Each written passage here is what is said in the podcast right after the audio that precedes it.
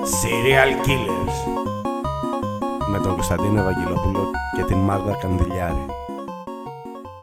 Καλησπέρα. Καλησπέρα. Είμαι ο Κωνσταντίνος Ευαγγελόπουλος. Εγώ είμαι η Μάγδα Κανδυλιάρη. Χάρηκα. Λοιπόν, Κωνσταντίνε, θέλω να μου πεις τι μας έφερε μπροστά σε αυτά τα μικρόφωνα. Ίσως η ανάγκη του καιρού, διότι υπάρχουν τόσα podcast εκεί έξω, αλλά δεν έχουμε βρει ως τώρα ένα podcast το οποίο ασχολείται με ελληνικές σειρές. Άρα, ο κοινός παρονομαστής μας είναι η έλλειψη ζωής στην εφηβεία μας, που καθόμασταν και Ναι, βλέπαμε ναι. τηλεόραση. Και νωρίτερα από την εφηβεία θα πω εγώ. Ωραία. Ωραία. Τίποτα δεν ήταν μάταιο. Όλα, θα, όλα εκείνα τα παιδικά χαμένα χρόνια παιχνιδιού ήρθαν εδώ να αποδείξουν ότι να, γι' αυτό γίνανε, για να κάνουμε εμείς σήμερα αυτό το podcast. Κάθε μέρα λοιπόν, κάθε, όχι κάθε μέρα, κάθε επεισόδιο αποφασίσαμε να αναλάβει ο καθένας από μία σειρά που ξέρει να διδάξει στον άλλον που δεν ξέρει. Ωραία, εγώ είμαι έτοιμος να μορφωθώ. Ήρθες για να διδαχθείς. Βεβαίως. Λοιπόν, θα σε διδάξω. Και θα σε διδάξω κάτι το οποίο σίγουρα το αντρικό κοινό δεν έχει σε μεγάλη εκτίμηση, για πολλούς λόγους. Σίγουρα το μεγαλύτερο κοινό που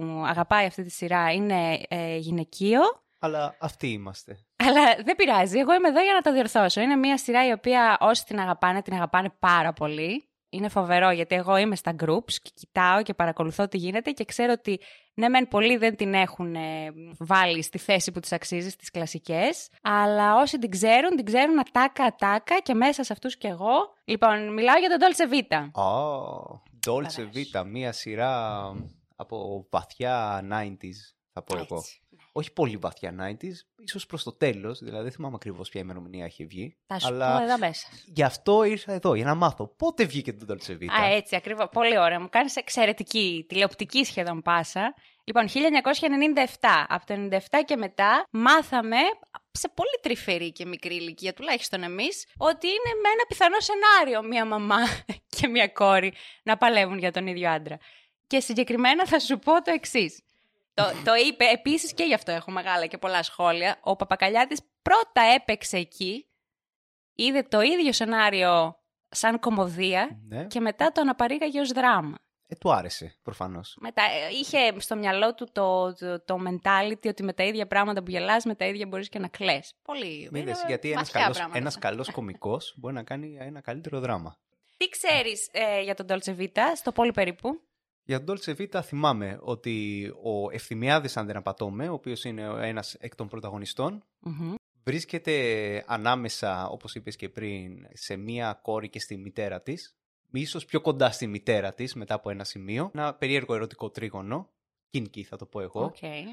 στο οποίο προσπαθούν στην αρχή να κρύψουν αυτή τη σχέση τους, η μητέρα δηλαδή με τον ε, Ευθυμιάδη, το όνομα του οποίου στη σειρά δεν ενθυμούμε αυτή τη στιγμή. Τώρα δηλαδή χιλιάδες fans Τώρα ήδη- στριγκλίζουν. Ήδη έχουν βγει πυρσί και περιμένουν ε, απ' έξω να με Τέλος πάντων, δεν κάψουνε. πειράζει, δεν πειράζει. Το δεχόμαστε. Ε, υπάρχει και η υπόλοιπη οικογένεια, υπάρχει η γιαγιά, υπάρχει η φίλη της μάνας η οποία είναι σαν ένα χαρακτήρα του Sex and the City. δεν θα αναφέρω ποιον, να κάτσετε να σκεφτείτε εσείς. Ωραία. Σε βλέπω ενημερωμένο, δεν είσαι στα βαθιά Προσπαθώ να σκοτάδια. θυμηθώ, υπάρχει, γιατί πραγματικά το Dolce Vita, ενώ το θυμάμαι σαν ύπαρξη σειράς, ε, θυμάμαι γενικά πράγματα γι' αυτό, να το πω έτσι, Ναι. αλλά η ουσία αρχίζει και μου ξεφεύγει μετά από ένα σημείο. Εξαιρετικά. Είναι τόσο όσο αυτά που ξέρεις για να μπορούμε να παίξουμε και να μην έχεις σωστές απαντήσεις. Τέλεια. Θα σου πω εγώ. Κερδίζω χάνοντας. Με την ε, συμβολή εδώ του RetroDB διαβάζω, γιατί εγώ μπορούσα να μιλάω πάρα πολλές ώρες, οπότε ήθελα κάποιον να τα λέει έτσι λίγο συνοπτικά. Πρόσεξέ με, γιατί μετά ό,τι ερωτηθείς θα είναι με βάση ό,τι σου έχω πει εγώ τώρα. Θα υπάρξει κάποιο είδους τεστ στο ναι, τέλος, ε, είναι επαναληπτικό; τόσο σοβαρ- σοβαρό όσο οι Πανελλήνιες αυτό το Ε. πράγμα. Θέλουμε βαθμούς, ναι. ναι. Α, ναι. Θέλω τέλεια. να κοπείς. Θέλω... Θέλω να κο... Έτσι θα μάθω, από τα λάθη μου. Λοιπόν, για να μπορείς να κάνεις μετά επανάληψη και επανάληψη και επανάληψη και σαν και εμένα τραυματικά να το μάθεις απ' έξω. Τέλος της χρονιάς θα περάσω δύσκολα. Ωραία. Καλά είπαμε όσα νομίζεις ότι ξέρεις για αυτή τη σειρά. Εγώ όμως θα σου πω επίσημα τα εξής. Ε, καταρχάς, ε, μιλάμε για το 1997. Εκεί ξεκινήσανε τα, τα επεισόδια, πρώτη προβολή.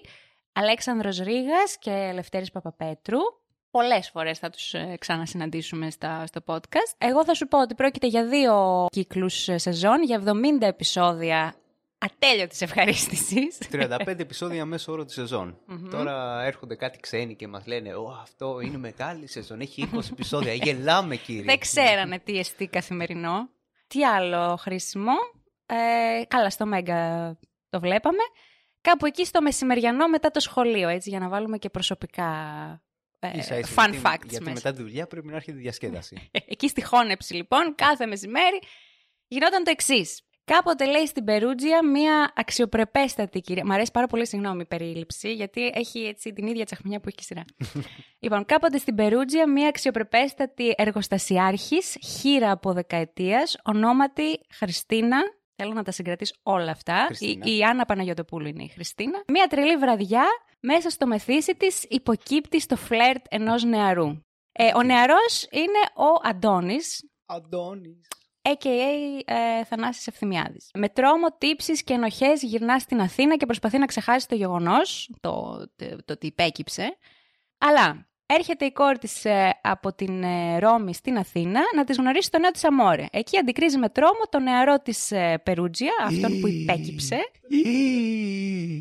Έτσι. Πω, πω, Υπήρχε πω, πω, ένας πω, σχετικός suspense. Λοιπόν, η Χριστίνα Μη σου τύχει. πανικοβάλλεται. Μη σου τύχει σίγουρα. Μη σου τύχει. Ούτε ο νεαρός, ούτε η κόρη, ούτε η μάνα. Ούτε το χείρεμα θα πω εγώ.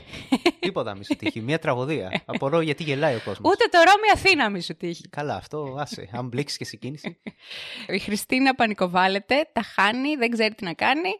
Όταν ε, ο νεαρός ε, λοιπόν αρχίζει να εκδηλώνει ερωτικές επιθυμίες περισσότερο για τη μαμά από ότι για την κόρη, τότε ξεκινά και η ιστορία αυτή που μας διασκέδασε μέχρι, τι να σου πω, 30 χρόνια εγώ θα πω. Πολλά λέω. Ε, να, ξεκινήσω, να κάνω ένα σχόλιο. Μμ. Μερακλής ο Αντώνης. Σωστό. Σωστό, μερακλής. λαϊκό και τίμιο αγόρι και είναι κάτι το Εργατικό. οποίο... Βεβαίως, αναφέρεται πολύ συχνά στη σειρά. Δεν είναι τυχαίο, θα πω εγώ, ότι μπορεί να θέλει να περάσει ο Ρίκας ένα μήνυμα. Μμμ. Δηλαδή ότι ο τίμιος εργάτης Ναι. πώς πετσόκοψε έτσι την εργοστασιάρχη. Βεβαίως. Ας πούμε. Δηλαδή δεν, θέλω, δεν ξέρω αν ε, πρόκειτο περί κάποιου πολιτικού περιεχομένου. Υπάρχει γενικώς βαθιά πολιτική συνείδηση στον Dolce Vita, γιατί έχουμε και ένα ολόκληρο αφιέρωμα στην κατάληψη του εργοστασίου και έχουμε να δούμε και επεισόδια σε σχέση με αυτό. Έχουμε πολλές αναφορές στα ελληνικά στρατά, τα οποία δεν είναι τυχαία που είναι πάντα με φαντάρο τον, ε, τον Θανάση Ευθυμιάδη, γιατί είναι και ο γνωστός και αγαπημένος σε όλους μας νικητής, που θα Α, ξανασυναντήσουμε αυτό πρέπει άλλη να φορά. το συναντήσουμε, πρέπει να το αναλύσουμε γιατί πρόκειται ίσως για μία από τις αγαπημένες μου ελληνικές ταινίες. Ναι, αλλά για όλους σκέψου- τους λάθους λόγους, αλλά δεν Είναι- έχει σημασία. είναι σχεδόν ε, ε, crossover episode. Είναι φαντάρος εδώ, είναι φαντάρος εκεί. Εξίσου παιδί του μόχθου και στις δύο περιπτώσεις. Έχουμε πάρα πάρα πάρα πολλά ωραία να πούμε γι' αυτό. Πάρα πολύ ωραία. Εγώ νιώθω ήδη εκστασιασμένος από το σενάριο, το οποίο θέλω να σχολιάσω το εξής. Για ποιο λόγο μία γυναίκα η οποία είναι στην Περούτζια είναι χείρα πλέον. Δεν μπορεί να κάνει τη ζωή της και αρχίζει και νιώθει ενοχές. Επειδή είναι νεαρός ο κύριος. Όχι, θα σου πω εγώ, ως γυναίκα. Όχι ως γυναίκα, ως φαν της σειράς. Α, ελπίζω όχι- όχι ως χείρα. Λοιπόν, ε, αυτό που περιγράψαμε μέχρι τώρα είναι το main ε, story. Γύρω από αυτό το story, ε, φυσικά υπάρχουν και ένα σωρό δευτερεύοντες ε, χαρακτήρες, οι οποίοι είναι εξίσου ε, ή και παραπάνω φοβεροί. Ε, σε αυτούς τους χαρακτήρες είναι η Μαρία Φωκά ή αλλιώς η γιαγιά Όλγα που στοιχιώνει σαν εικόνα το Είναι, Μέγκα. Είναι ε, από τις πιο κλασικές. Εγώ ε, κάθε φορά που σκέφτομαι αυτή η γιαγιά, συγγνώμη που σε διακόπτω, Ναι, αλλά όχι, σκέφτομαι να πες, κάνει ένα τέτοιο περίεργο θόρυβο. Σαπίλα, σαπίλα Σαπίλα. παντού. Ντροπή, πράγματα είναι αυτά. Αυτό ακριβώς λοιπόν ήταν το, το βασικό συνέστημα που έβγαζε η γιαγιά, έναν συντηρητισμό και μια ντροπή για όλα όσα ήθελε να κάνει η Χριστίνα που ε, χείρεψε από το γιο της. Άρα ήταν η πεθερά της. Η κακιά πεθερά, η πιο κλασική βερσιόν της κακιάς πεθεράς, ήταν η γλυκύτατη κατά τα άλλα στην πραγματική της ζωή Μαρία Φωκά, η οποία σαν γιαγιά Όλγα είπε τις πιο α- απίστευτα αστείες και συντηρητικές ατάκες που έχουν ακουστεί σε, σε όλη την ελληνική τηλεόραση. Παράλληλα με αυτό, στο ίδιο σπίτι ζει και η Μαρία Καβογιάννη, η οποία ε, στον πρώτο της ε, έτσι, βασικό και μεγάλο ρόλο ήταν πολύ πιο συντηρητική από ό,τι μετά τη γνωρίσαμε στο ευρύ κοινό εγκλήματα. ως, ως Κορίνα. Ήταν το άλλο άκρο. Ε, όχι ότι δεν ήθελε, ε, ε, ε, ελόχευε μια κορίνα μέσα της ήδη και στον Dolce Vita, αλλά εκεί ως ασπασία είναι η, πώς λέγεται το, η παρακόρη του σπιτιού. Λίγο ίσως πιο ας πούμε εσωτερικά συντηρητική, όχι ότι δεν είναι. Δηλαδή Όχι, ένιωθε, καθόλου ένιωθε- η δεν καημένη. ξέρω αν είναι μήπως η κοινωνία δεν την άφηνε να Όχι, εκδηλωθεί. όχι, ήταν η λεγόμενη μεγαλοκοπέλα της Α. περίοδου, η οποία είχε κάποια αποθυμένα. Και τα, τα, τα, της έβγαιναν έτσι... Αυθόρμητα. Ε, ναι, μπορείς να πεις με κάποιο σχετικό χαριτωμένο πάντα ε, κόμπλεξ. Αλλά ήταν εξαιρετική και τσαχπίνα. Η φράση χαριτωμένο κόμπλεξ είναι εξαιρετική. Είναι πολύ δύσκολο να πάρεις το κόμπλεξ και να το κάνεις, να το παίξεις σαν έναν ε, ατού. Και όμως Ναι. το είδαμε. Το είδαμε και γελάσαμε πολύ με αυτό. Λοιπόν, οπότε αυτές οι δύο σαν ε, χαρακτήρες στοιχιώνανε τη συνείδηση και την πραγματική ζωή της ε, Χριστίνας. Οπότε όλα όσα ένιωθε ενοχές πηγάζαν από την... ε, Τον κύκλο αυτό. από, τον, ναι, από ε, το οικο- σπίτι της το ίδιο. Οικογενειακό, ας πούμε. Ωραία. Στον αντίποδα αυτών των δύο, η άλλη φωνή ήταν η φωνή της φίλης της, της Σάσας, δηλαδή η Κατιάνα Μπαλανίκα, εκεί όπου ερωτεύτηκαν έναν, ένα σωρό ηθ- ηθοποιοί και ένα σωρό ε, άνθρωποι έναν ρόλο, ο οποίος κατά βάση μπορεί να ήταν γυναικείος, αλλά η ίδια έχει δηλώσει ότι όταν τον έπαιζε, ε, είχε στο μυαλό της ε, ότι παίζει έναν γκέι άντρα. Α, Ότι δεν σκεφτόταν ότι είναι μια γυναίκα, σκεφτόταν ότι είναι ένας γκέι άντρας, ο οποίος θα είχε τόσο έντονες και σωματικά και λεκτικά και ως προς τη σεξουαλική απελευθέρωση ιδέες και απόψεις και έρχεται να αντισταθμίσει όλη τη συντηρητικούρα που φόρτωνε στο... στις πλάτες της της Χριστίνας η γιαγιά και η Ασπασία. Αυτά με την περίληψη. Αισθάνεσαι ότι ξέρεις για τι πράγμα μιλάμε; ε, νιώθω ότι έχω μπει στο κλίμα για τα καλά. Πολύ χαίρομαι. Έχεις αισθανθεί Ναι. το, το. Είσαι είμαι, έτοιμος; Είμαι έτοιμος για να απαντήσω όλες τις ερωτήσεις σου λάθος. Νιώθεις την αδρεναλίνη του λάθους που πας να κάνεις; Ε, χρειάζομαι να κάτσω λίγο γιατί φοβάμαι ότι θα πάθει κάτι η καρδιά μου από την Τέλεια. αδρεναλίνη. Τέλεια. Ωραία. Ευτυχώς κάθομαι ήδη. Έχω ετοιμάσει για σένα ένα σωρό πράγματα για να σε διασκεδάσω. Ω, μ' αρέσει να διασκεδάζω. Είναι το νούμερο ένα πράγμα που μου αρέσει. Πρώτο παιχνίδι που έφτιαξα για να διασκεδάσεις που Ναι, σου ναι. αρέσει, βρες την μπλοκή. Θα αποτύχεις παταγωδός. Είναι Ε. όλα κομμένα και ραμμένα και μελετημένα, ώστε να μην καταλαβαίνεις τι γίνεται. Δεν μ' αρέσει αυτό το παιχνίδι. Κανένα Δεν κερδίζω. παιχνίδι μου δεν θα σ' αρέσει. Έχουμε πει όλα όσα συμβαίνουν, έχουμε πει για τους βασικούς πρωταγωνιστές, για τους δευτεραγωνιστές, για τους μεν, τους δε. Αυτό που δεν Μμμ. έχουμε αναφέρει καθόλου είναι ότι στη σειρά αυτή έγιναν εξαιρετικά, και όπως σε όλες τις ελληνικές σειρές που αγαπάμε, εξαιρετικά και φοβερά guests. Θέλω να μου πεις, σε κάθε απόσπασμα που ακούμε, τι καταλαβαίνεις; Μπορεί να έχει guest, μπορεί να μην έχει. Μπορεί, μπορεί οτιδήποτε. Θέλω να μου δίνεις ένα σενάριο στο οποίο φαντάζεσαι ότι εντάσσεται αυτό που ακούς. Ωραία. Λοιπόν, είναι όλα Dolce Vita, δεν κλέβω ούτε λίγο. Πάλι καλά. Πάμε. Εμένα, εμένα με λένε Βίκη Κουλιανού. Βίκη, ωραίο όνομα. Έβγαζε η Βίκη. Μμ. Είμαι φωτομοντέλο. Α, έπρεπε να το είχα καταλάβει. Είσαι τόσο όμορφη. Σιγά καλέ. Ε, μόνο ωραίες γάμπες έχω. Από τις πιο αγαπημένες ατάκες το μόνο ωραίες γάμπες έχω και θα το δεις σε όλα τα group του Dolce Vita να αυτό αποκαλούνται όλοι ε, αυτάρεσκα Ωρεογαμπίτες. ωρεογαμπίτες. Τι μπορεί να συμβαίνει σε αυτή την κατάσταση; Και ήταν όντως η Βίκη Κουλιανού μέσα στα guest που έγιναν στο Dolce Vita; Εγώ αυτό που καταλαβαίνω είναι ότι είναι η ασπασία Ωραία. Η οποία υποδίεται, είτε υποδίεται κάποια άλλη, είτε είναι από τα πρώτα επεισόδια προσπαθεί να εισέλθει στο σπίτι σε μόνιμη βάση. Ως ε, Βίκη Κουλιανού. Ως Βίκη. Γιατί όχι στην τελική. Εξαιρετικό. Στο βιογραφικό μου και εγώ έγραψα πολλά παραπάνω Ναι, από αυτά γιατί που όχι. κάνω. Στην τελική, γιατί και εγώ γράφω, ας πούμε, ότι υποπίεση δρώ πάρα πολύ καλά, ενώ στην πραγματικότητα πηγαίνω σε μια γωνία και κλαίω. Τέλειο. Τέλειο. Έγραψε ότι είναι η Βίκη Κουλιανού και πήγε να την πάρουν για παρακόρη. Βεβαίως. Πολύ καλό. Βεβαίως. Πολύ δυνατό βιογραφικό, Ναι. προσλαμβάνεσαι. λοιπόν, πολύ ωραία. Όχι. Ε, αυτό που συμβαίνει είναι ήδη στα μισά της πρώτης σεζόν και η γιαγιά είχε ένα τύχημα λίγο πριν ε, ανακαλύψει τον ε, Αντώνη και το φλερ του με την ε, Χριστίνα, στο οποίο έπαθε τη λεγόμενη μαλάκινση. Δεν το λέω εγώ, οι γιατροί το είπανε. και έπαθε μια φοβερή μετάλλαξη και από μ, σατανική πεθερά έγινε ε, πάρα πολύ καλή γριούλα. Εκεί Α. λοιπόν ο καθένας ερχόταν και επειδή βαρέθηκαν να τη λένε ξανά και ξανά ποιοι είναι από την αρχή, τη λέγανε διάφορα τρόλ πράγματα, όπως ότι είναι η Άννα Βύση, όπως ότι είναι ο Νίκος Καρβέλας, όπως ότι είναι η Βίκη Κουλιανού, όπως ότι η Σάσα είναι καλόγρια. Λοιπόν, δεύτερο. Μμμ. Τι γίνεται εδώ; Μπράβο, Μπράβο, μπράβο, μπράβο. Είστε και οι δυο προκομμένες. Όχι, χρόνια στο κουρβέτι. Εσύ, Μαρία, μου φαντάζομαι από μικρή θα ξενόπλαινες. Ναι, μου άρεσε πάντοτε να πλένω ξένο. Μαρία, σκάσε και σου κάριζε. Θα μου έρθετε πέμπτη Παρασκευή. Α, δεν μπορώ, είμαστε κλεισμένες. Σαββατοκύριακο; Όχι με το μήνα, είμαστε ρεζερβέ.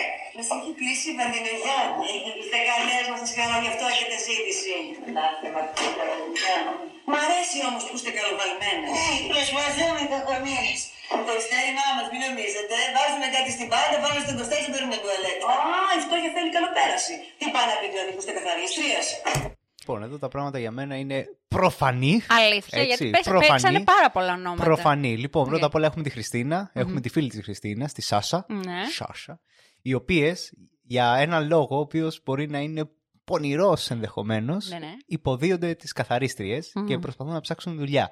Το πού προσπαθούν να προσληφθούν, Μμ. σε κάποιον χώρο όπου ενδεχομένως ο Αντώνης να εργάζεται, ή μήπως να είναι φαντάρος, μήπως είναι στο, Βλέπεις, στρα... τώρα βάζεις στο πληροφορίες που στρατόπεδο. ξέρεις. Εξ- Κάνεις όχι, γιατί, πονηριές. Όχι, γιατί. Ε, α, εντάξει, ήταν φαντάρος ο Αντώνης, έτσι. Έχουν καθαρίστριες μωρές στο, Στο στρατό, γιατί στο δεν- στρατό. Το λένε πάντως μέσα στη σειρά. Ε, Υπάρχει δεν επεισόδιο που έχουν λένε ότι καθαρίσει. γιατί τους βάζουν τους φαντάρους Μπορεί- να καθαρίζουν. μπορεί- Να, πάρουν, να δώσουν λέει όλοι οι φαντάροι από το ειστέρημά τους να πάρουν μια καθαρίστρια. Μπράβο, σωστά τα λέμε. Άρα είσαι μέσα στο πνεύμα. Στηρίζω. Γράφεται την ώρα που μιλάμε. η σειρά. Μπράβο. Αλλά παρόλα αυτά είναι κάπου που θέλουν να είναι κοντά στον Αντώνη, στον Αντώνη για να τον παρακολουθούν. Ωραία. Ε, καμία ιδέα ποια είναι η, η τρίτη γυναίκα που ακούγεται. Ε, είναι και στα ρηλίκη. Δεν Μου έδωσε βάζεις σημασία. δύσκολο. Μου βάζεις Ναι. δύσκολο. Δεν, όχι, έδωσε. Δεν περίμενες Έδωσε υποερώτηση. σημασία, αλλά δεν μπορούσα να καταλάβω τη φωνή. Μμ. Ε, Δεν, δεν το έχω. Δεν Είναι το έχω. ηθοποιός η οποία έχει συνεργαστεί κατά κόρον με Μαρία Καβογιάννη Ασπασία. Μμμ, μμμ. Μμμ, Ωστόσο, οκ. ωστόσο, μου διαφεύγει ακόμα. Ωραία, Μπορείς δεν- να μου δώσεις ένα hint. Σε ποια άλλη σειρά έχει παίξει. Ε, Ε, θα στο όχι δώσω και στο στα πιάτο. ρηλίκη όμως, Ναι, κανονικό ναι, ρόλο. Είναι στο πιάτο, άμα το πω τελείωσε. Ωραία, άρα δεν θα Άρα βοηθήσεις. δεν θα το πω, άρα τελείωσε. Όχι, είναι τα εγκλήματα, έλα. Έπεσε, έπεσε από την καρέκλα. Α, Δεν θυμάμαι το όνομά της όμως, κατάλαβες τι έχω πάθει Ωραία. τώρα. Ε, Κατάλαβα ποια είναι, πιστεύω. Αλλά Πες πες μου, το. πες μου το ρόλο. Παίζει τη σωσό. Κέντι Κωνσταντίνου. Ωραία. Η Χρυσούλα Στριφτόμπολα στη σειρά εδώ είναι η γειτόνισσα του Αντώνη. Α. Η οποία μ, είναι μια μεσοτυχία τους χωρίζει και κάθε τρεις και λίγο είναι στο σπίτι του Αντώνη. Κάποια στιγμή ο Αντώνης μετακομίζει μόνος του και θέλει αυτό να γίνει η ερωτική του φωλιά με τη Χριστίνα. Πάει λοιπόν η Χριστίνα να δει το σπίτι. Το σπίτι είναι κλαζομενών. Αυτό με στοιχιώνει, γιατί όποτε πήγα στην Αθήνα και άκουσα αυτή την οδό, μόνο αυτό σκεφτόμουν. Της έπιασε στα πράσα την ώρα που πήγαν να δουν το σπίτι με τη φίλη της τη Σάσα και είπαν ψέματα ότι είναι καθαρίστριες. Πονηρό. Γιατί άμα πηγαίνεις με την καθαρίστριά σου είναι πιο έξυπνο. Ενώ άμα είσαι απλά. Όχι, όχι, μια δεν άλλη είναι. άκυρη. Ο, ο Αντώνης έλειπε. Α, έλειπε. Ήταν μόνο οι δύο καθαρίστριες. Α, έλα, νόμιζα ότι τους έπεισε τα πράσα πιο πράσα, κατάλαβες. Όχι. Σου κλείνει το μάτι, αλλά δεν το βλέπεις τώρα. Όχι τόσο Ε, πράσα. Σαν να το βλέπω. Ο Αντώνης δεν είχε ένα συγκάτοικο. Ο Αντώνης έμενε στο Παγκράτη. Μπορώ για όλους, όλη την ελληνική τηλεόραση να σου πω που έμενε, γιατί έτσι εγώ έμαθα τις περιοχές στην Αθήνα. Ο Αντώνης έμενε στο Παγκράτη με τον Μανώλη, τον πρώτο υπεύθυνο του εργοστασίου, ο οποίος δουλεύει από τα 14 του στο εργοστάσιο. Οι fans τα εκτιμούν αυτά που Η λέω. φάμπρικα δεν σταματά. Μετακόμισε και πήγε στην Κλαζομενών. πάρα πολύ σημαντικό. Για να μείνει με τη Χριστίνα. Αυτή είναι μια πληροφορία Τίμιος. που σε συγκλώνησε, το Τίμιος, ξέρω. τίμιος. Λοιπόν. Όχι, εγώ, το, εγώ στηρίζω. Πάμε παρακάτω και το επόμενο θα, σε, θα σου βγει το νερό που πίνεις από τη μύτη. Τι μπορεί να γίνεται εδώ; Ναι, στις άκρες, δεν μου λες; Σε αγγελία σε βρήκε η κόρη μου. Όχι, από τη Σούλα τη φίλη τη. Μένουμε στην ίδια πολυκατοικία, οπότε Οπότε όποτε ευκολύνεσαι, ε, το καταδύναμη. δεν τρέπεσαι για αυτό που κάνεις. Γιατί; Ένα χαρτζηλίκι βγάζω. Α, το πουλάς κιόλας. Έμθη, τζάμπα θα το δώσω. Συχαμένε. Αφού μας περισσεύει στο σπίτι μας. Δύο ψυχές είμαστε. Πώς να φάει πια η γυναίκα μου; Αλλά χασείς χιδέ. Γιατί δεν σας καταλαβαίνω. Α, δεν καταλαβαίνεις, ε. Δεν καταλαβαίνεις. Μην μάθεις τίποτα, επειδή θα με σε εξορχίσω. Λοιπόν, εδώ ο κύριος εδώ, τι μπορεί ακριβώς να κάνει για το χαρτζιλίκι του, όπως είπε. Είναι σικολό. Ωραία. Κόβεσαι. Πουλάει ναρκωτικά. Κόβεσαι. Το πονηρό σου το μυαλό δεν ε, σκέφτεται ότι αποκλείεται Μα να... το νόημα, το, συγγνώμη, το νόημα, το κομικό στοιχείο είναι ότι δεν ξέρει η Χριστίνα τι κάνει αυτός ο κύριος στην Το πραγματικότητα. ξέρει, πώς δεν ξέρει, αφού έχει ένα εξωφρενών. Α, εγώ νομίζω ότι πρόκειται περί παρεξήγησης. Ε, Βέβαια, όλοι οι Ε, εντάξει, ελληνικοί- αυτό όλα είναι τα το ελληνικά κομικό. serial. Ε, λοιπόν, τι μπορεί να παρεξήγησε. Ε, Πουλάει ντομάτες, ας πούμε, και, Ντομάτες και πουλάνε ντρέπεται στο γιατί δεν κόβει το εργοστάσιο. ΦΠΑ. Ας πούμε, τι είναι. Ντομάτες πουλάνε στο εργοστάσιο. Έχουμε πολύ στο σπίτι να φάμε. Πόσο να φάμε; Δύο άτομα είμαστε. Λοιπόν, ε, Ορίστε. τέλος τα πονηρά. Ο κύριος είναι λαδέμπορας. Α, ωραία. Μιλάμε για λάδι. Α, Αγνό, παρθένο, Είμαστε ελαιόλαδο. σίγουρα στο 1997. Τι... Λάδι. Το δίνανε έτσι, με τον Τενεκέ. Τελευταία βρες την πλοκή, εξαιρετικό guest star. Τι ακριβώς γίνεται εδώ; Παρακαλώ.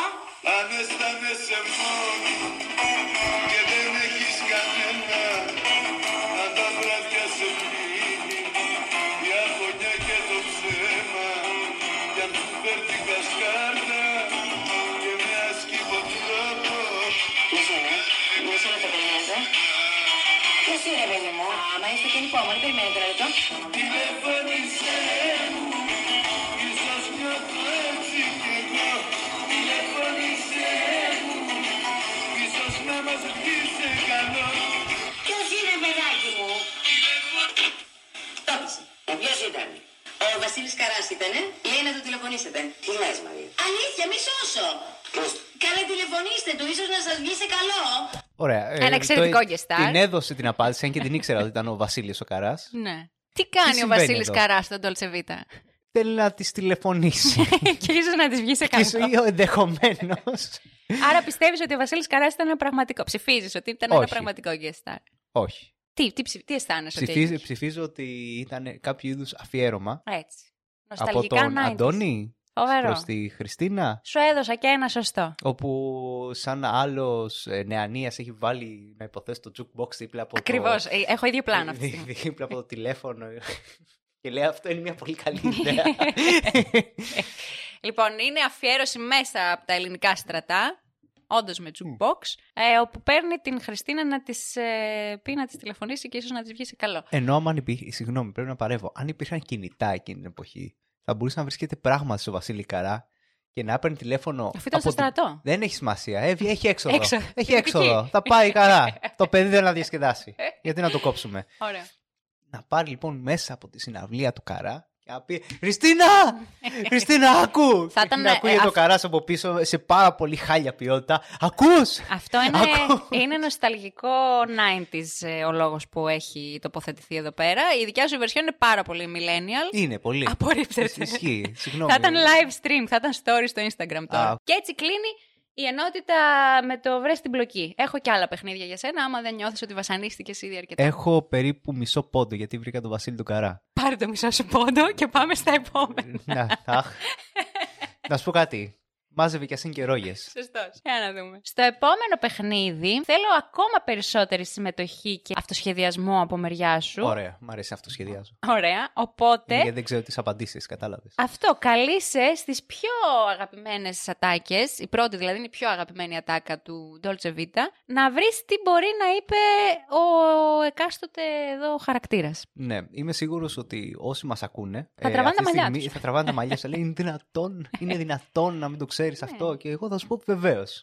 Ναι, είναι Και δεν σαδιστικό. μπορείτε να μου κάνετε τίποτα. Είναι, σα... είναι Ούτε ταυτόχρονα... μήνυση δεν μπορεί να μου κάνετε. Είναι σαδιστικό για αυτούς που θέλουν να απαντήσουν και ξέρουν και δεν μπορούν, αλλά σκέψου και πόσο, πόσο ολοκληρωμένοι αισθάνονται που επιτέλους ε, αναγνωρίζεται κάπου η, η γνώση τους στο πεδίο αυτό του, του Dolce Vita. Ναι, ακούνε ένα, ακούνε ένα podcast και λένε Αχ, το ξέρα σε σχέση με αυτόν τον άθλιο τύπο που μιλάει αυτή τη στιγμή.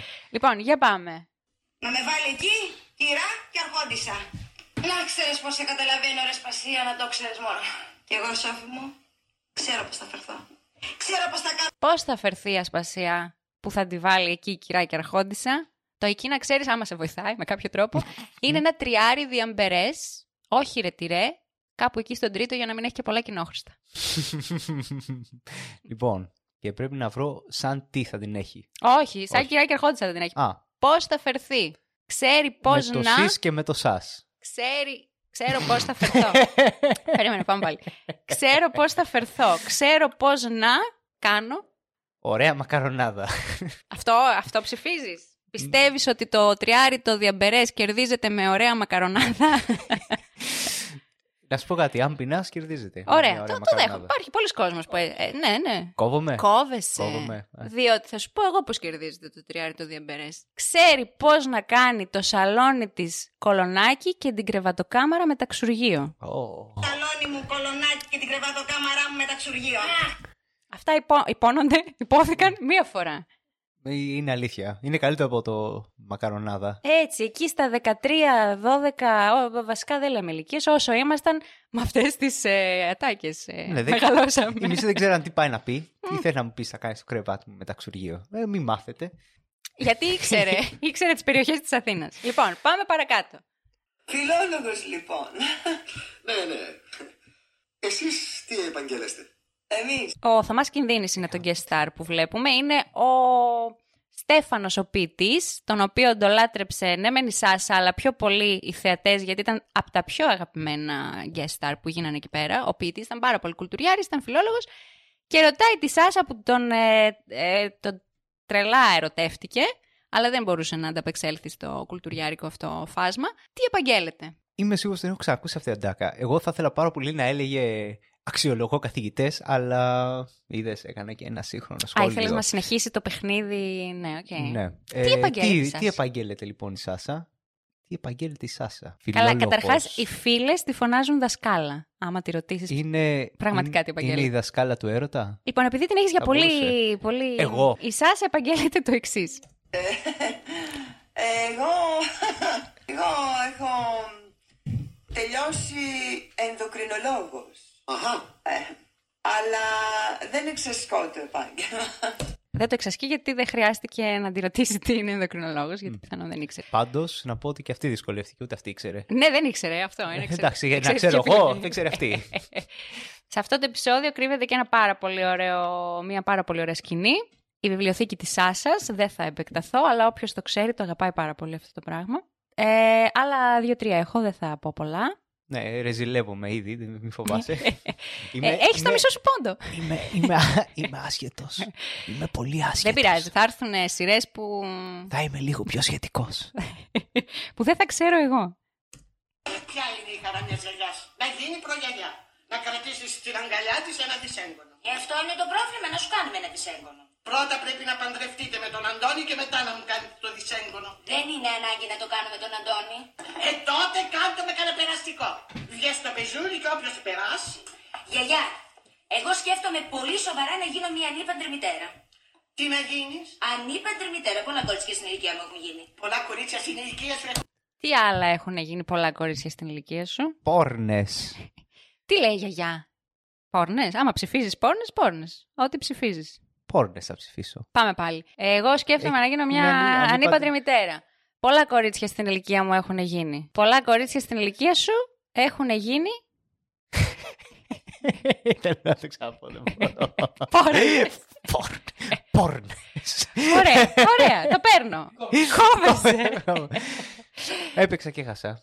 Κόβεσαι. Αυτή είναι η ζωή. Αλλά αυτοί είμαστε. Γιατί όλα τα παίρνεις πάρα πολύ. Πονηρά. Να σου πω κάτι. Όχι, με Να- να σου πω γνώμονα κάτι. Όχι, ευτελής έχει- συναισθήματα. Έχεις δίκιο, αλλά πολλές άλλες κοπέλες ηλικίας τους έχουν γίνει ενδεχομένω.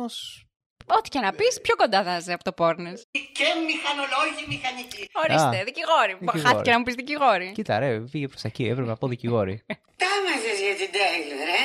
Πέθανε. Είναι πολύ νεότερη σου. Ναι, αλλά έκανε άσου τη ζωή. Χώρισε. Πριν τρεις μήνες χώρισε. Είχα μια φαγούρα. Είχε πάρει έναν 30 χρόνια νεότερό της. Ποιο είναι το σχόλιο της γιαγιάς Όλγας σε αυτή την ατάκα; Ε, το χώρισε; Όχι, το ότι στο πήρε σκάσιλα άντρα μας. 30 χρόνια Α, και νεότερο. η της. απάντηση ποια είναι; Ναι, ναι. Τι, πώς το σχολιάζει αυτό μια γιαγιά Όλγα; Ή Στην πραγματικότητα θα έλεγε αν είναι δυνατόν. Είναι δυνατόν στην εποχή που ζούμε να παίρνει κάποια γυναίκα κάποιον 30 χρονών μεγαλύτερό της. Αυτό είναι το δείγμα γιατί δεν γράφεις εσύ σενάριο. Αυτή η διατύπωση. εκεί μας έφερε ο φεμινισμός του 21ου αιώνα Ωραία. που δεν έχει φτάσει ακόμα σε αυτή τη σειρά. Κοίταξε, το, το, το ζουμί είναι το ίδιο, Ναι. αλλά... Μισό, θα, Ε, θα σου δώσω ένα μισό να Ε, ολοκληρώσεις. α, ε, περίμενε, περίμενε. Μισό περίμενε. πόντο. Μήπως τη σχολίασε και την είπε.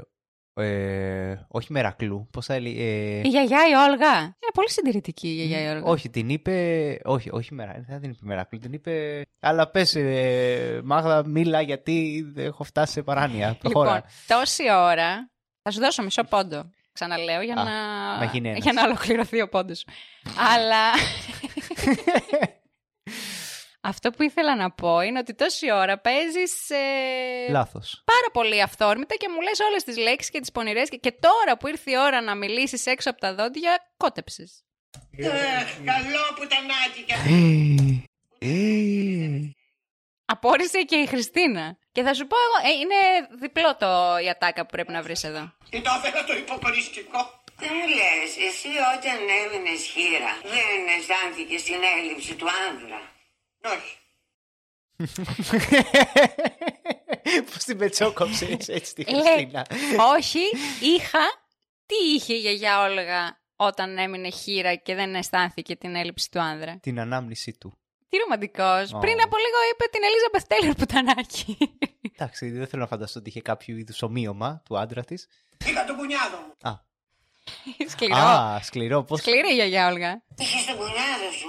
Ναι, ναι, μου φτιάχτε τη φορολογική μου δήλωση. Έδωσε τα χαρτιά από το πατάρι. Ορίστε, γιατί παρεξηγήσατε. παρεξηγήσατε. Λοιπόν, Εντάξει, μπράβο. ε, Μπράβο, πώς θα το γύρισε πολύ ωραία. έχω Μπράβο στη σειρά. άλλα δύο. Ωραία. Και τα έχω διαλεγμένα με συγκεκριμένη σειρά. Λοιπόν, Εγώ δεν βγαίνω από το σπίτι, με περιμένουν έξω. Ακούω κάτι φωνές, κάτι βγες έξω να σε κάψουμε. Α, όχι, δεν είναι. Είναι πολύ γλυκό το κοινό του Dolce Vita και αγαπησιάρικο. Και έχει, έχει μεγάλη παρουσία στο TikTok. Όποιος ενδιαφέρεται μπορεί να πει να δει. Πάμε. Αυτό το τραγούδι θέλω να το αφιερώσω. Κρατηθείτε! Σε έναν άνθρωπο που πήγε πλέον ξαφνικά και της έδωσε άλλο νόημα. Ε, λοιπόν, να μου το θυμηθείτε αυτοί οι αραβώνες, θα σας μείνουν αξέχαστοι. Ναι, ναι. Είναι για σένα. Για ποιον αφιέρωσε μπροστά σε τουλάχιστον βλέπω εδώ 40 άτομα, 50 καλεσμένους και 2-3, δεν θυμάμαι πόσα γουρουνόπουλα όπως έλεγε μέσα στο επεισόδιο, αφιέρωσε η Χριστίνα. Αν και, η... Το ιστορία μου, αμαρτία μου. Αν και η λογική λέει Αντώνη, μήπως είναι πονηρό και λέει μήπως είναι στη Σάσα τη φίλη της; Ιστορία μου, αμαρτία μου στη Σάσα, Όχι, τη φίλη Αντώνη. της. Αντώνη θα πω. Το παίρνω όμως και κόβεσαι. Είναι στη λεγόμενη... Σπυριδούλα. Σπυριδούλα. Σπυριδούλα λοιπόν είναι ένα εξαιρετικό κάμεο που γίνεται μια στο τόσο στο Dolce Vita και είναι μια καθαρίστρια η οποία ξελασπώνει την ε, Χριστίνα. Α. Και τέλος έχω κρατήσει το τελευταίο γιατί ξέρω πόσο σου αρέσει ο νικητής. Ναι, α, ωραία. Ε, να κάνω ένα σχόλιο απλά. Ναι βέβαια. Ε, δεν θα ήταν. ε, Η απάντηση Σάσα δεν θα ήταν τελείως λάθος, γιατί θα το έφερνε λίγο. Έτσι, λίγο πλάγια ότι η Σάσα, η φίλη της που την βοηθάει. Το ξέρω, τι αλλά κάνει, ήταν το τι ράνει. προφανές. Δεν γράφει κανείς αυτή τη σειρά για το προφανές. Ε, Ε, σε η αλή- μάγεψε. Η αλήθεια Σε, μα- σε πλάνεψε η Dolce Ε, Vita. είναι το Dolce Vita, το Game of Thrones της Ελλάδας του 90. Θα το αναλύσω ένα επόμενο επεισόδιο που θα παρουσιάσω εγώ αυτή τη φορά. Ωραία. Για να κάνω εσένα ρεζίλη. Βεβαίως. Και Είμαι θα έτοιμη. αναφερθώ μονάχα με μία λέξη κουροπαλάτης. Και θα Α, λήξω εδώ α, και ξέρω. θα προχωρήσουμε. Ξέρω που το πας. Εκεί ναι, θα ταπεινωθώ. Εκεί είναι το Game of Thrones Στον της κουροπαλάτη θα Ελλάδος. χάσω. Έστω αυτό το ένα επεισόδιο. Το δέχομαι. Πάμε με ένα έτσι mention special στον ε, νικητή. Να κλείσουμε και αυτό το παιχνίδι. Ωραία. Να θυμηθούμε ότι μόνο έναν πόντο κουτσάστραβα κατάφερες και μάζεψες και από τα δύο παιχνίδια. Να σου πω κάτι. ναι, θα με βρίσεις. Τι θα γίνει; Όχι. Αλλά θέλω να πω ότι θα μπορούσε και χειρότερα. Θα μπορούσε και μηδέν. Ωραία. Θα Όχι, μπορούσα ε, να πάρω αρνητικό πόντο γιατί έδινα- έδωσα μια ξέρεις. τόσο χάλια απάντηση που θα έπρεπε να τιμωρηθώ. βασικά σε ξελάσπωσε ο Βασίλης Καράς. Ναι, σωστά. Να το Ο- θυμάσαι Ο αυτό. Βασίλης Καράς έχει ξελασπώσει κόσμο και κοσμάκι. από διάφορες Τέλεια. ε, στιγμές ανθρώπινες, να το πω έτσι. Έτσι και με σένα εδώ σε αυτό το podcast. Το Αυτό. πόντο σου τον οφείλεις στο Βασίλη Καρά. Δεν είναι αυτό το podcast μια ανθρώπινη στιγμή; Η, η πιο. Ε. Λοιπόν, πάμε, τελευταίο. Πες ότι είμαι τουρκάλα. Όχι, γιατί να το πω, γιατί να το πω. Πες ότι είμαι τουρκάλα. Τι θα μου κάνεις. Τίποτα, απολύτως τίποτα. Αντώνη, είμαι τουρκάλα και διεκδικώ τα εδάφη Η Σοφία Φιλιππίδου, από τα πιο αγαπημένα guest στη σειρά, όπου κράτησαν και αρκετά επεισόδια, κάνει τη λοχαγό Πισπυρίγκου. Ε, θυμάμαι, θυμάμαι ως, την έχω ως εικόνα. Μμ. Τη θυμάμαι να είναι κοκκινομάλα. Σωστά τα λέω. Ή Ναι, τόσες γυναίκες πέρασαν η κοκκινομάλα Πισπυρίγκου και- σου μείνε. και- Ναι, έλαντε. Φοβερό. Ε, και δεν ξέρω, δεν μου μείνει. Δεν για- κρίνουμε. Όχι. Ε, σας παρακαλώ. Σας παρακαλώ. Ανακαλέστε αμέσως. Ανακαλέστε. Είμαι σοβαρός Αυτά θα άνθρωπος. κοπούνε. Εγώ- Εμείς θα κρατήσουμε το ότι Εμείς- σου έμεινε Πισπυρίγκου. Λοιπόν, ε, Ναι, λοιπόν. Η Σοφία Φιλιππίδου λοιπόν έκανε την ε, λοχαγό Πισπυρίγκου, η οποία για πολλά επεισόδια από τον Αντώνη παρουσιαζόταν ως ο λοχαγός Πισπυρίγκος, γιατί την έπεφτε στον Αντώνη Μμ. και δεν έπρεπε να το μάθει η Χριστίνα. Τι λοιπόν ζητάει, όχι τη ζητάει, ξέρουμε, το κορμί του ζητάει η Πισπυρίγκου από τον Αντώνη, τι της απαντάει ο Αντώνης, της δίνει το κορμί του. Όχι, γιατί σε επιθυμίζει ότι έχουμε υπογράψει το σύμφωνο της Λοζάνης Θα μπορούσε. Κάπου αναφέρεται αυτό στη σειρά. Α, Δεν το πίστεψες; Δεν το Yes. πίστεψες. Έχει δίκιο. Έχει δίκιο. Δεν μπορείτε, κύριε, κυρία Τουρκάλα, να μπαίνετε στα ελληνικά εδάφη και να διεκδικείτε τα νησιά μας ενδεχομένως. Ωραία, πολύ ωραία το έθεσες. Την, ε, την ΑΟΖ μας. Οκ. Το Ο- πλούσιο. Θέλω να σου δείξω ότι το σίγουρα πλούσιο μετάλλευμά μας. Έχει- Έχουμε πέτρες στο Αιγαίο. Έχει ξεκάθαρο πολιτικό περιεχόμενο καθ' όλη τη διάρκεια των Dolce Vita και εκεί στο ελληνοτουρκικό πάλι κόβεσαι γιατί, Γιατί; ήταν πιο διαλλακτικός ο Έλληνας φαντάρος και είπε τα εξής. Θέλω τώρα να το συζητήσουμε. Να το συζητήσουμε, ε. Έτσι ξεπουλάς τα εδάφη σου. Γι' αυτό πάμε κατά διάολο ως κράτος. Η πολυκατοικία δεν έχει καλή μόνωση. Είσαι πατριώτης εσύ. Πήρε ελληνικό αίμα στις πλήρες σου. Να κλείσω το παρά.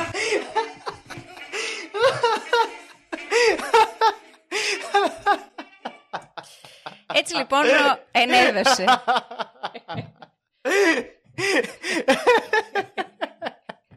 ενέδωσε. Σύσσωμο το podcast ε, ταράχτηκε με το τελευταίο απόσπασμα. Έτσι λοιπόν ενέδωσε ο Έλληνας φαντάρος και δεν βγήκε νικητής σε αυτό το ελληνοτουρκικό επεισόδιο.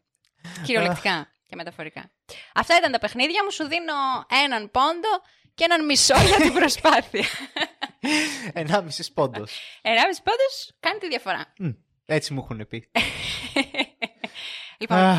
κάπου εδώ ε, ολοκληρώθηκαν τα οποιαδήποτε γυμνάσια εί- είχες να τραβήξεις για τον Dolce Vita. Ουφ. Μπορείς να χαλαρώσεις. Δεν πήγε καλά. Ναι, έμεινα στην ίδια τάξη, ξαναπεράσω γυμνάσια. Έμαθες όμως ένα σωρό πράγματα. Η Αυτό, αλήθεια είναι ότι έχω εκπαιδευτεί πλέον.